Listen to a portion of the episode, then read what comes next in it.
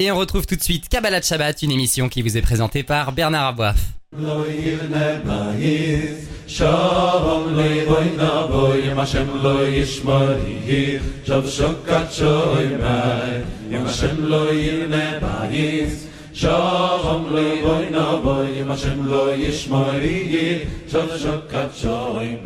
Bonjour à tous, Bernard Aboif au micro. On se retrouve comme chaque vendredi après-midi pour Kabbalat Shabbat, une grande émission de Torah et de pensée juive. Et nous sommes en ligne avec Rav Eli Lemel. Bonjour Rav Eli Lemel, Shabbat Shalom. Bonjour et Shabbat Shalom. Rav Eli Lemel, comme chaque semaine, on va survoler la paracha de notre semaine. C'est ce texte que nous lisons dans nos communautés, et on arrive à un chapitre bien connu qui s'appelle Kora'h. Kora'h, c'est un homme qui a contesté Moshe Rabbeinu, et d'après ce que j'ai cru comprendre, il dit énormément de choses qui finalement sont vraies, mais juste elles ne marchent pas. C'est pas comme ça qu'on devrait regarder les choses. Et donc, comme d'habitude, les textes de la Torah sont très profonds et très énigmatiques. Et on a du mal à saisir sans l'éclairage donc, et sans la réflexion des érudits. Qu'est-ce que vous inspire Kora'h et son histoire? C'est vrai que l'histoire de Kora'h, elle est complexe, elle est passionnante. C'est tout l'enjeu de la machloket, de la dispute, de la discorde. Évidemment, nos maîtres en parlent beaucoup. Ce qui est intéressant d'abord, c'est de voir quel est le point de départ au fond. Kora'h va avoir envie de déboulonner Moshe, d'accord ? C'est-à-dire, au-delà de son désir de prendre le pouvoir, je veux être le calife à la place du calife, le vizir à la place du vizir, mais il y a une stratégie en deux temps, on aurait dit aujourd'hui, c'est-à-dire invalider Moshe, et puis après, à ce moment-là, lui-même se retrouver au pouvoir. Donc il faut d'abord détruire, mais c'est pas simple. Comment est-ce que vous faites à un moment pour invalider Moshe? Comment vous y arrivez? Alors, il y arrive à travers, au fond, une démarche qui est très intéressante, puisque on connaît tous ce texte des Chachamim, dans lequel on dit que Kora'h va chez Moshe avec toute son équipe autour de lui, et dit à Moshe, dis-moi, le talit. On est d'accord que le talit, le but du talit, c'est quoi? C'est, avec les tzitzit, de se rappeler des commandements, de se rappeler du Créateur de l'univers. Et on sait que les tzitzit, il doit y avoir normalement un fil bleu-azur. Et ce fil bleu-azur, disent nos maîtres, eh bien, quand on le voit, il nous rappelle la couleur de l'océan dans lequel se reflète le ciel, et le ciel qui nous renvoie à l'océan, le ciel, l'immensité de l'univers, et donc le Créateur de l'univers. Et Kora'h dit, si maintenant tout ton habit à quatre coins est fait en bleu-azur, as-tu besoin de mettre des tzitzit? Et Moshe lui dit, oui, des tzitzit, pardonnez-moi, le fil bleu-azur. Et il dit, oui, bien sûr qu'il faut. Et Kora'h pose une seconde question, il dit, dans une maison dans laquelle il y aurait des téfilines, des Sefer Torah, remplis, plein, est-ce qu'on aurait besoin de mettre une mezouza? Et Moshe répond, eh bien oui. Et là, évidemment, Kora'h commence à se moquer, à rire. Et quelque part, qu'est-ce qu'il dit? Attends, je ne comprends pas. Si le but du tzitzit bleu-azur, c'est cette symbolique qui nous rappelle l'océan, plus le ciel, plus le Créateur, évidemment que si l'habit est en bleu-azur, ça suffit. De la même manière, si c'est pour se rappeler de la présence du Créateur lorsque l'on rentre et que l'on sort de chez soi, si dès le moment où on rentre ou on sort, on rencontre un Sefer Torah, pas la peine de mettre une mezouza. Et qu'on le veuille ou pas, l'argument est intéressant. L'argument est intéressant. Au fond, si demain, vous proposiez ça à quelqu'un dans la rue, vous dites, il faut un fil bleu-azur parce que ça vous rappelle le ciel, etc. Mais si votre habit est bleu-azur, il dira, ça suffit. Et c'est vrai, la logique est avec Kora'h. Et au fond, qu'est-ce que Kora'h est en train de faire ici? Il est en train de dire, au fond, regardez, Moshe, on aurait dit aujourd'hui, c'est un religieux obscurantiste, c'est-à-dire, oui, bien sûr qu'il faut pratiquer la Torah et les mitzvot, mais dans la mesure où certaines mitzvot sont là pour nous renvoyer une dimension conceptuelle à des notions que l'on peut trouver autrement, eh bien, on peut le faire autrement. Pourquoi être obligé de passer par l'acte de la mitzvah tel quel? Et n'oublions pas qu'en vérité, justement, c'est là tout l'enjeu. Les maîtres de la tradition mystique nous expliquent et nous disent que il faut savoir que c'est parce que je fais la mitzvah, parce que je fais le commandement, en tant qu'être soumis à Dieu, que celui-ci a un impact.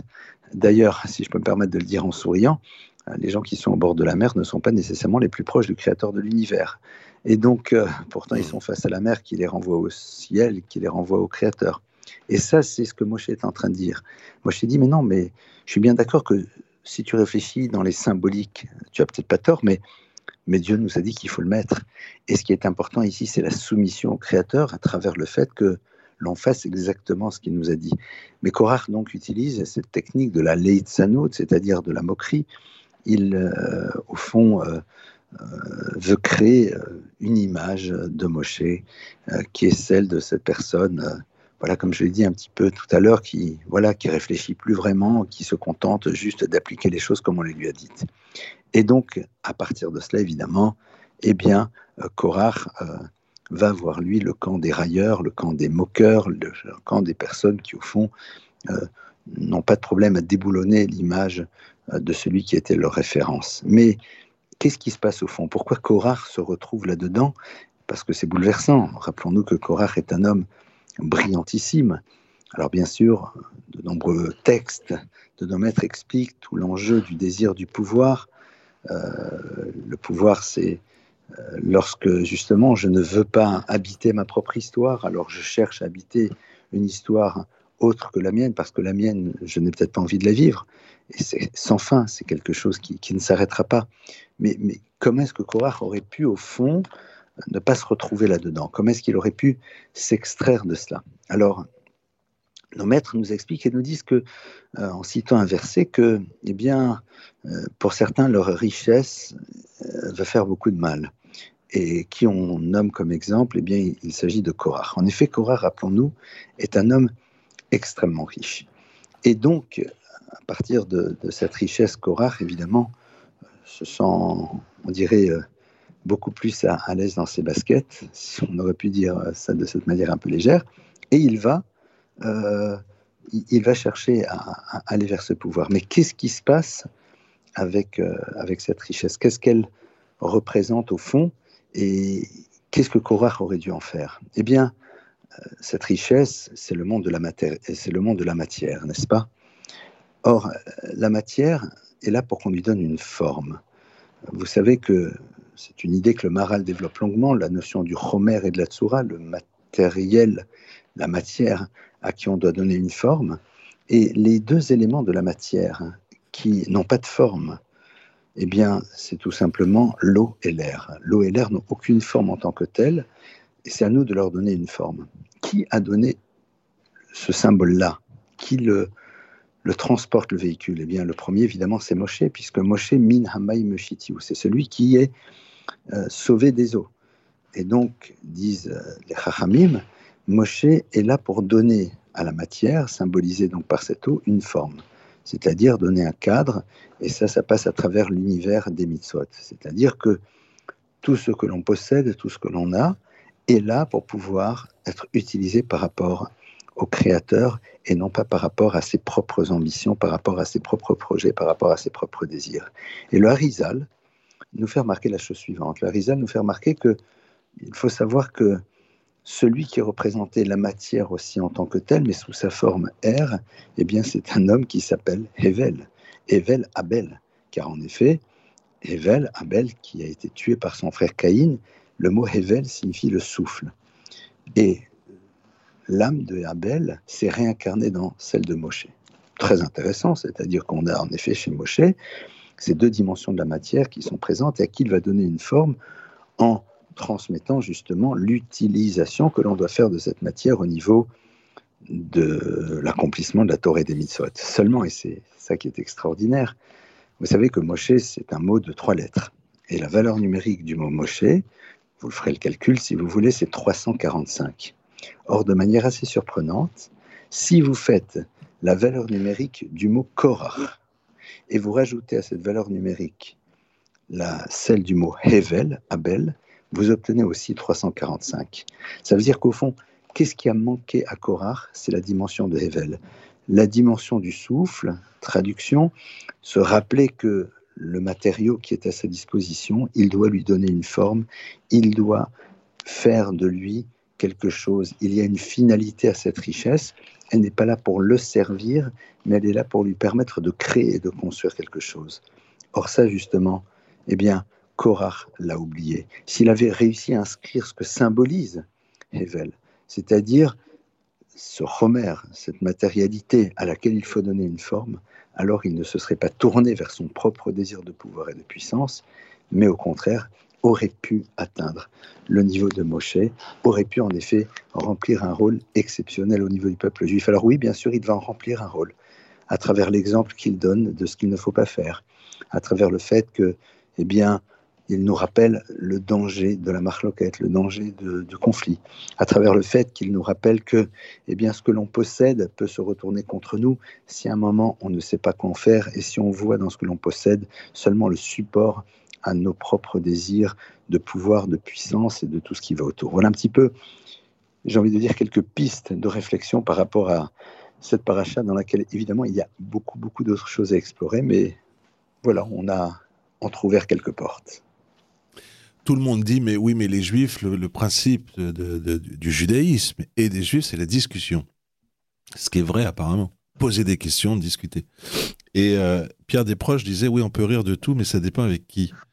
Et je parle, évidemment, vous me corrigez si je me trompe, mais je crois que dans la Mishnah, on dit, oui, mais ça dépend pourquoi tu discutes. Si c'est les Shem Shamaim, alors l'exemple, c'est Hillel et Shammai. Et si c'est pour des intérêts qui te sont personnels et que tu peut-être même caches dans ton cœur, peut-être même toi, tu n'en as pas conscience, alors c'est Kora'h et Moshe. Non. Eh bien là, justement, j'attendais. Vous attendiez la faute, elle est venue.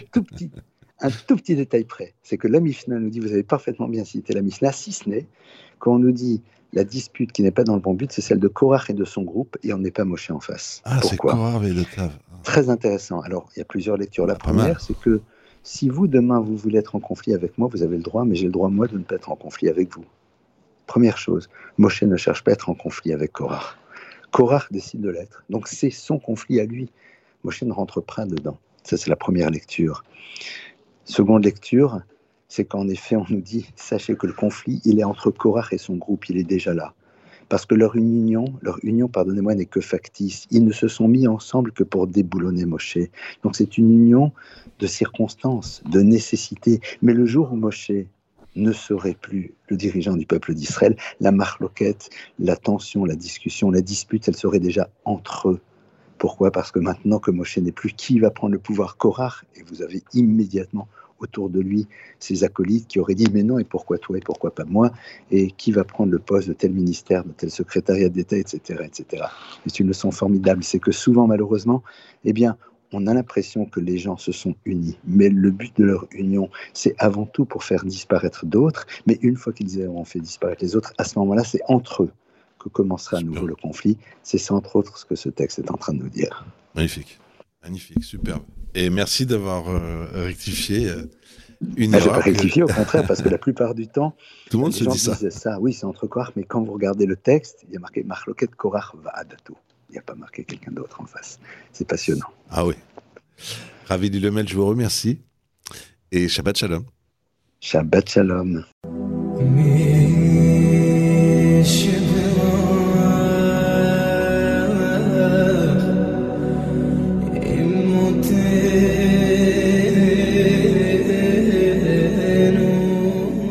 Et nous sommes en ligne à présent avec Rav Mordechai Bitton qui est à Jérusalem. Rav Mordechai, bonsoir et Shabbat Shalom.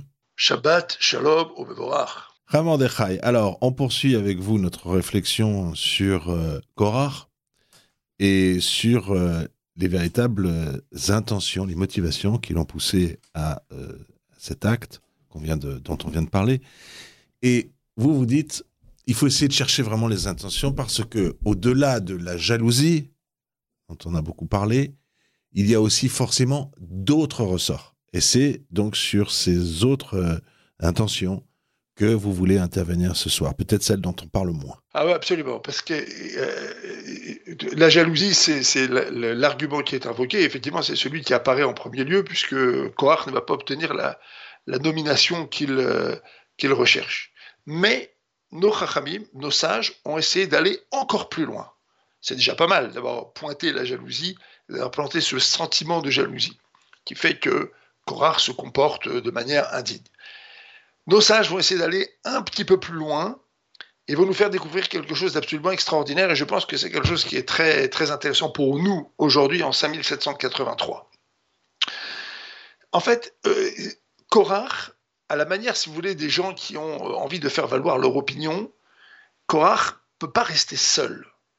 Alors qu'est-ce qu'il va faire? Il va chercher des gens qui vont avec lui. Il y a à ça une motivation psychologique profonde, c'est que si je veux quelque chose, mais que je sais que je ne suis pas complètement 100%, comme on dirait, je ne suis pas complètement en paix avec moi-même, je sais très bien que mon argument n'est pas un argument véritablement recevable. J'ai besoin, en quelque sorte, que mon problème devienne un problème public.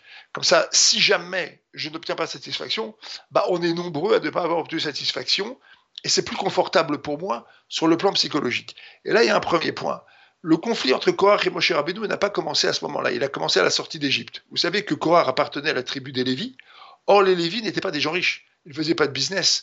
Au moment où les Bnei Israël ont récupéré tout le butin de l'armée égyptienne, avant même cela, la sortie d'Égypte, où ils ont récupéré le butin des Égyptiens, eh bien, les Lévim, qui eux, la tribu de Lévi, qui eux n'avaient pas participé à l'esclavage, n'avaient pas le droit à tous ces biens-là.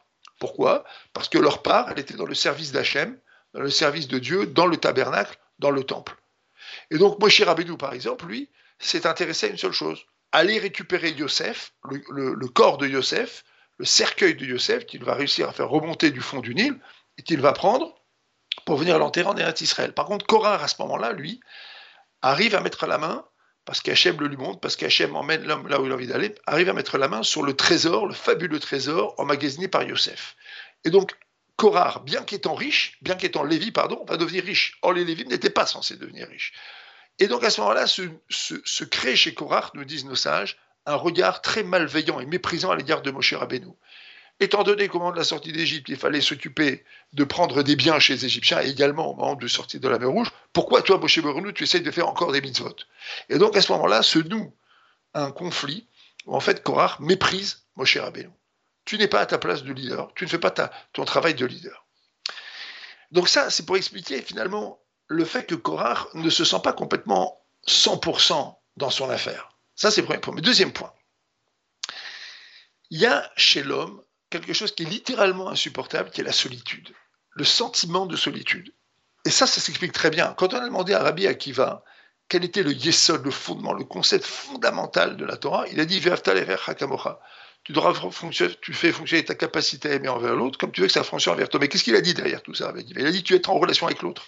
Ta neshama, elle est venue dans le monde pour être en relation avec l'autre. » Tu es marié, tu as des enfants, tu vis dans une communauté, tu vis dans une collectivité, tu vis dans le monde, tu es en relation avec des gens, tu parles avec des gens, tu vis avec des gens. La chose la plus insupportable pour l'homme, c'est l'isolement. Quand un homme faute, on le met en prison, on l'isole. La chose la plus extraordinaire pour quelqu'un, c'est de partager ses joies, c'est de partager sa vie, c'est d'inviter des gens à sa table de Shabbat, c'est d'être invité, c'est de partager, c'est de vivre dans une collectivité. Qu'est-ce qui s'est passé pour Kora'h?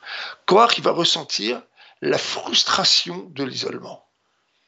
Un homme peut avoir des convictions, mais se sent seul. Et Kora'h, c'est quelqu'un qui vit dans cette solitude. À partir du moment où il voit qu'il n'est pas nommé au poste qu'il convoitait, il va ressentir l'isolement, il va ressentir qu'il n'est pas à sa place. On l'a isolé, on l'a mis à une autre place que la sienne dans la collectivité.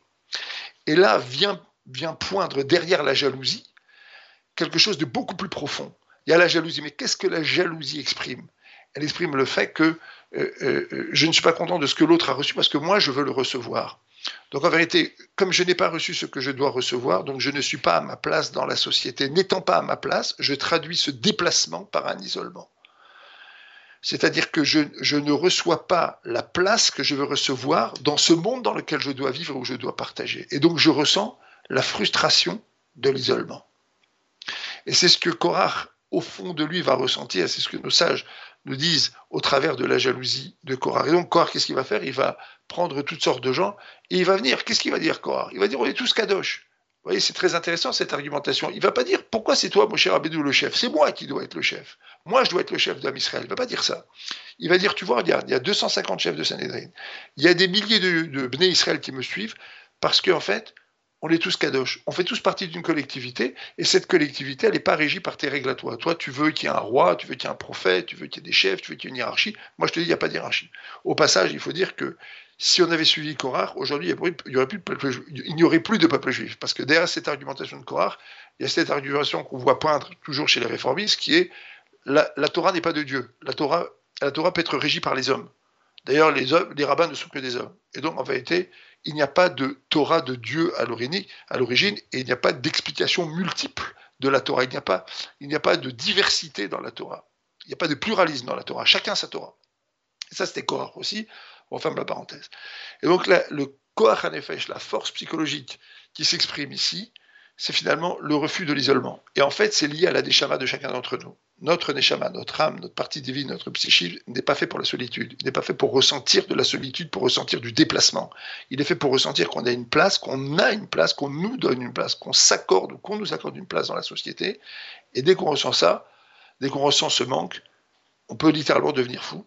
Et donc Kora'h, effectivement, va partir en guerre contre Moshe Rabbeinu, ce qui, avec 3000 ans de recul, nous apparaît complètement fou, mais qui, si on se replace dans le contexte psychologique de Kora'h et de l'époque, peut s'expliquer, parce qu'un individu peut être littéralement aveuglé par la frustration et par la recherche des honneurs. La même chose pour Datan et Aviram. Datan et Aviram, c'est des gens qui se sont toujours opposés à Moshe Rabbeinu. Lorsque Moshe Rabbeinu va apparaître et dit « on sort d'Égypte », il vient et dit « c'est faux ». T'as un faux messie. On doit rester ici 400 ans. Ça fait seulement 210 ans qu'on est là. Enfin, 209 ans, parce que les plaies ont duré un an. On doit rester 400 ans. T'es un faux messie. D'ailleurs, il y a une partie du peuple juif qui est sortie trop tôt. Leurs corps, aujourd'hui, sont au sud d'Eretz Israël. Ils ont tous été tués. Donc, t'es un faux messie.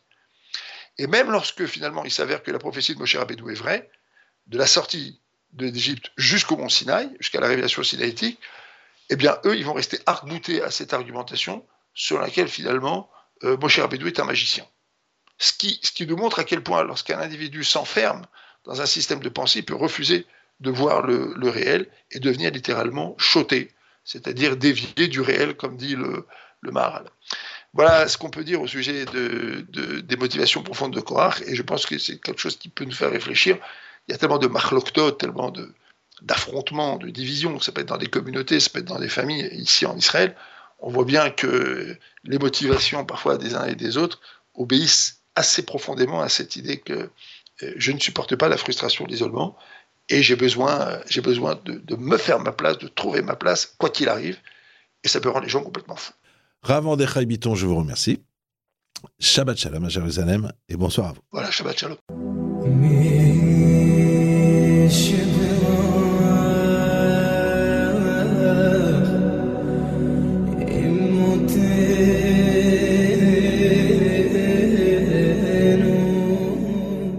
Et nous sommes en ligne à présent avec Rav Gué. Bonsoir Rav Gué, Shabbat Shalom. Bonsoir, Shabbat Shalom.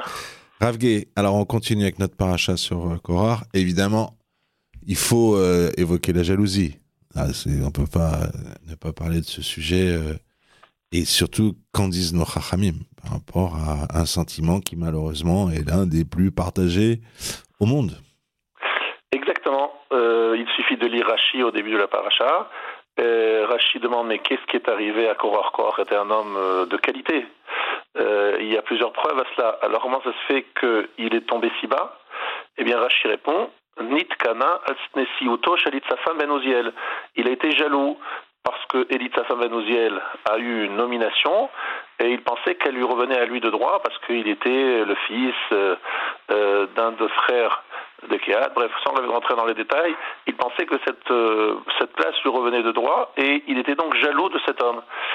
Et la question donc, c'est, on voit que cette jalousie a donné une catastrophe et elle a été punie d'une façon exemplaire, puisque il va mourir d'une façon totalement incroyable. La terre va s'ouvrir, Hachem va changer les lois de la nature, et on nous dit que l'ouverture de la terre a déjà été mise en place pendant les 6 jours de la création. Donc il faut réfléchir sur cette mida, ce trait de caractère de la jalousie qui amène les hommes si bas. Alors, Rabbi Tzadok HaKohen dit qu'en fait, toute l'origine même de la faute d'Adam Harishon, elle a commencé par la jalousie, laquelle, tout simplement, le serpent, le Nahash, a vu Adam et Chava avoir une relation. À l'époque, ça se faisait pas de façon discrète, puisque c'était avant la faute. Et il était jaloux de la beauté de Chava. Il voulait prendre Chava. Il voyait sa femme, il voyait Chava. Il était jaloux d'Adam qui avait une si belle femme. Et donc, comme il était jaloux d'Adam, il a voulu faire du mal à Chava. Et c'est ce qu'il est arrivé à faire à Chava et également à Adam. Ensuite, Chava, elle est jalouse. Mais elle est jalouse de qui? Écoutez bien, Chava, elle se dit, si j'ai mangé le fruit et que je meurs, qu'est-ce qu'il va faire Adam Arishon, mon mari? Il va se remarier. Et avec qui il va se remarier? Ça on ne sait pas, parce que tout simplement pour l'instant il n'y a pas d'autre femme. Mais c'est sûr qu'il va se remarier avec quelqu'un. Et donc elle est jalouse de la femme qui n'existe pas, mais avec laquelle son mari va se marier. Incroyable. Donc elle va donner le fruit à son mari Adam pour qu'il meure lui aussi. Donc voilà, ça c'est l'origine même de l'histoire. On n'a pas besoin de parler de Caïn et Hevel, les deux frères. Donc Caïn a tué Hevel parce qu'il était jaloux. Jaloux du fait que Dieu avait accepté l'offrande de Hevel et pas la sienne. Etc. etc. Je rentre dans tous les détails, mais la jalousie est permanente et dit même que c'est l'origine même de la faute originelle de Adam Arishon et de Chava. Donc en fait c'est un sujet extrêmement important, la jalousie. Et d'ailleurs, ça va se résoudre par un homme et une femme. Un homme, c'est Aaron HaCohen, le grand prêtre. Aaron, il a toutes les raisons de devenir le leader d'Israël, le chef d'Israël. Il est resté en Égypte, mais déjà prophète. Il est le grand de la génération. Il est la personne la plus consultée après son père Amram. Et puis lui, il prend la succession. Et arrive tout d'un coup Moshe, son petit frère, Moshe c'est le petit frère d'Aaron, il a 3 ans de moins, et Moshe prend la direction du peuple juif alors que Moshe a un pédigré, un CV absolument catastrophique. Disons-le nous, quand Moshe, dans quel yeshiva entre guillemets Moshe était? Il a grandi sur les genoux de Pharaon, il a été élevé par la fille de Pharaon. Pendant des années, donc il a connu le palais de Pharaon. Ensuite, il est roi d'Éthiopie, il est poursuivi par la justice parce qu'il a tué un homme. Ensuite, il est berger et il arrive à 80 ans et il prend la place d'Aaron, enfin la place naturelle d'Aaron. Et Aaron, au lieu de lui en vouloir, au lieu d'être jaloux de la place que son frère lui prend, lui ravit, eh bien au contraire, il est ravi, en fait, il est heureux. Vesamar Belibo, il est joyeux dans son cœur.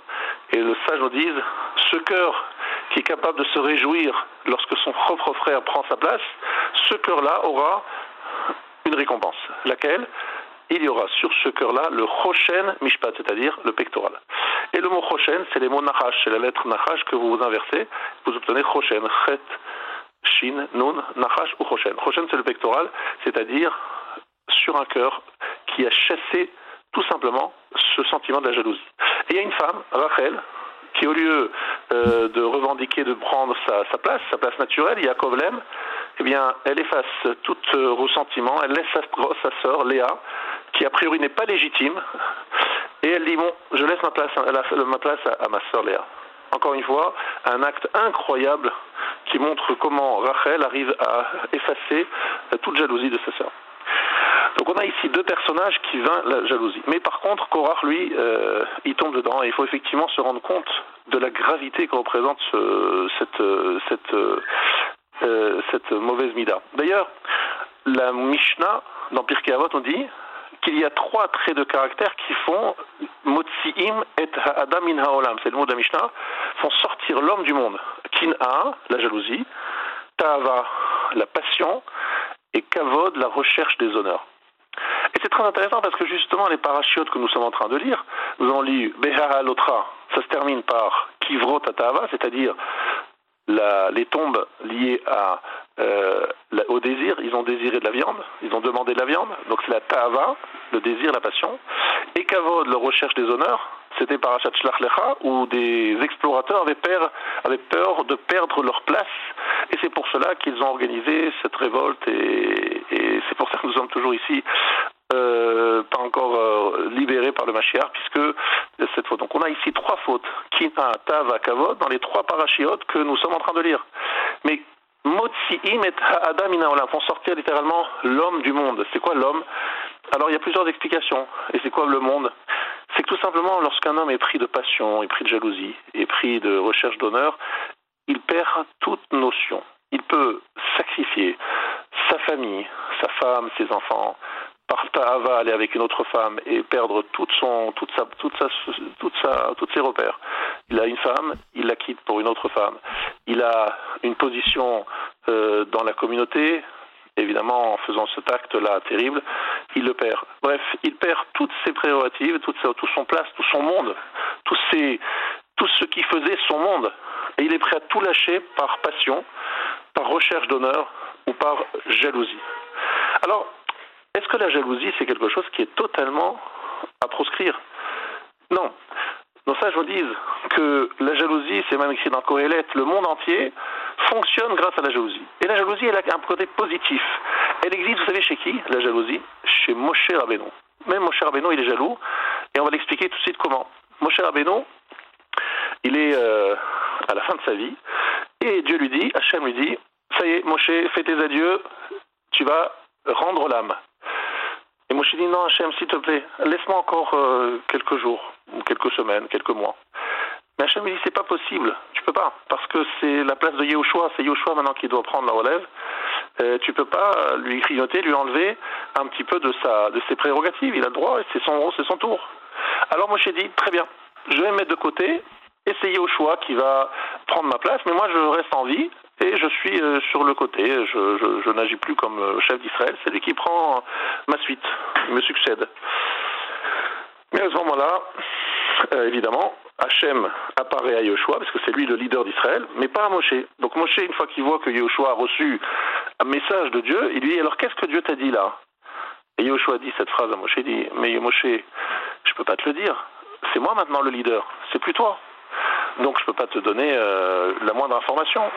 Et à ce moment-là, Moshe s'écrit, dit le Midrash, sans mort et pas une jalousie. C'est-à-dire, il comprend que c'est terrible de voir son élève prendre sa place, il ressent de la jalousie, même Moshe Rabbeinu, et il dit, je préfère mourir 100 fois la mort, que une fois être jaloux de quelqu'un. Donc il accepte sa mort, il disparaît, parce qu'il a compris que ça y est, son temps était passé et qu'il était impossible pour lui de rester à côté. Et donc on est étonné, Moshe Rabbeinu, il a des sentiments de jalousie, la réponse est oui.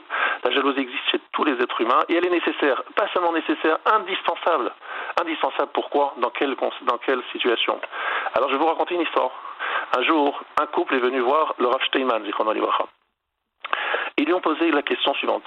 Monsieur et madame viennent chez le Rav et il te pose la question suivante. Monsieur, il dit, voilà, je voudrais changer de voiture et j'aimerais m'acheter une voiture de très très chère, une voiture très chère, très belle, très puissante, mais ma femme, elle veut pas.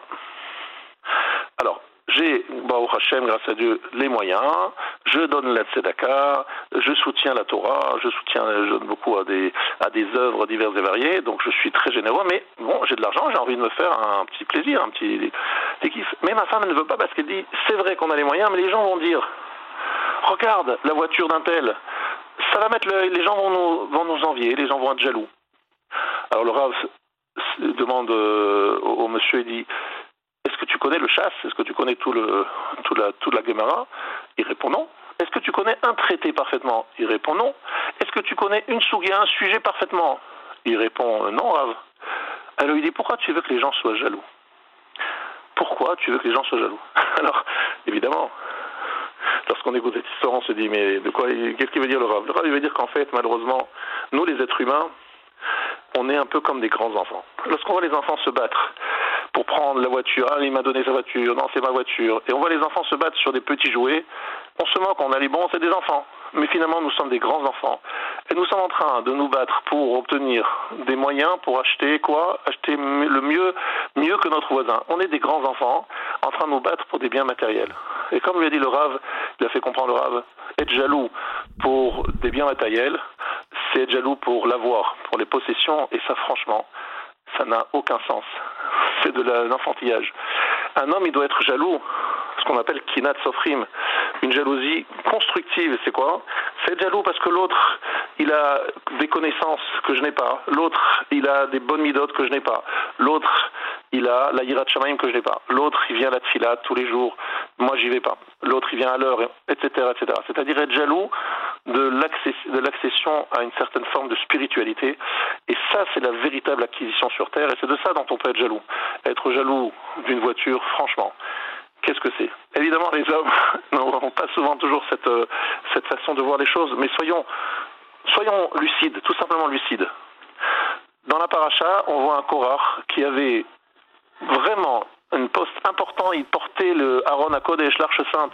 Et parce qu'il a été jaloux, il a perdu toute sa vie. Il a vraiment gâché sa vie, et pas seulement la sienne. Il était un bon parleur, il a intrôné 250 chefs de Sanhedrin, des gens importants. Et tout ça, pourquoi? Parce qu'il était jaloux. Mais pas la bonne jalousie, pas la jalousie qui nous fait avancer, pas la jalousie qui crée une émulation. La jalousie qui, au contraire, nous détruit. Alors, sachons simplement être jaloux sur les vrais sujets de la vie, les choses véritablement importantes. Et sachons nous mettre nous-mêmes, ça on a le droit, de nous mettre nous-mêmes dans un endroit, dans une communauté, où les gens sont plus forts que nous, sont plus avancés que nous. Dans quel but? De se dire, si je suis là-bas, je vais avancer. Je ne serai pas le meilleur, il ne faut pas être à la tête des lions, à la tête des renards, il faut mettre à la queue des lions. C'est-à-dire être toujours dans une recherche de l'absolu, de se dire on peut toujours aller plus loin. Et pour y arriver plus loin, on a besoin de cette émulation positive. Voilà ce que je voulais ici partager avec vous. Et vous souhaitez à tous Shabbat Shalom et qu'Hachem nous protège de la jalousie destructive, mais au contraire nous donne la jalousie constructive qui nous font avancer de l'avant, qui nous fait avancer et qui nous fait progresser dans la vie. Amen. Amen. Dans la jalousie, on pourrait aussi évoquer de l'étude. Quand on voit quelqu'un qui est très fort, on dit, vraiment... Exactement. Et ça peut être, la compétition peut des fois aussi être positive. On m'a appris un très bel enseignement sur Adam et Ève. Et pourquoi Adam et Ève, on l'a payé donc de la fin du paradis. Hein. On est tous sur Terre. Et hop, tout le monde s'en va. Des générations entières ne sont plus au paradis à cause de cette faute. Et c'est Rav Eliaou Usan qui m'a donné cet enseignement il y a longtemps. Il m'a dit, je vais te dire pourquoi. Parce que quand Hachem demande à Adam où tu es, ce qui veut dire qu'est-ce que t'as fait, et il dit c'est pas moi, c'est elle. Adam répond c'est elle qui me l'a donné. Alors que s'il avait dit je sais pas, je m'excuse, on pourrait imaginer toutes sortes de réponses. Mais le fait qu'il dise c'est pas moi, c'est elle qui me l'a donné. Terminé. Tout le monde fait les valises, quitte le paradis. Il est beau cet enseignement, non? Tout à fait. Effectivement, on a l'habitude de rejeter la faute sur les autres, en particulier sur notre épouse. Mais ça a commencé avec Adam Arishon. Adam Arishon, effectivement, comme vous dites, il a commencé. C'est lui qui nous a donné malheureusement le mauvais exemple. En plus, Adam Arishon, c'est lui qui a voulu avoir Chava. Parce qu'il n'avait pas de compagne. Il a demandé à Hachem. Hachem a dit, attends, je t'ai offert, je t'ai donné une femme, et maintenant que je t'ai donné, tu dis, mais c'est la femme que tu m'as donnée qui a... C'est de sa faute. C'est pas moi, c'est elle qui me l'a donnée. Allez, hop, tout le monde s'en va. On reviendra dans 5000 ans. Voilà. Rav Gué, merci. Et Shabbat Shalom. Shabbat Shalom. Voilà, cette émission est à présent terminée. C'est à mon tour de vous souhaiter à toutes et à tous Shabbat Shalom. Je vous retrouve à 18h pour un journal enregistré.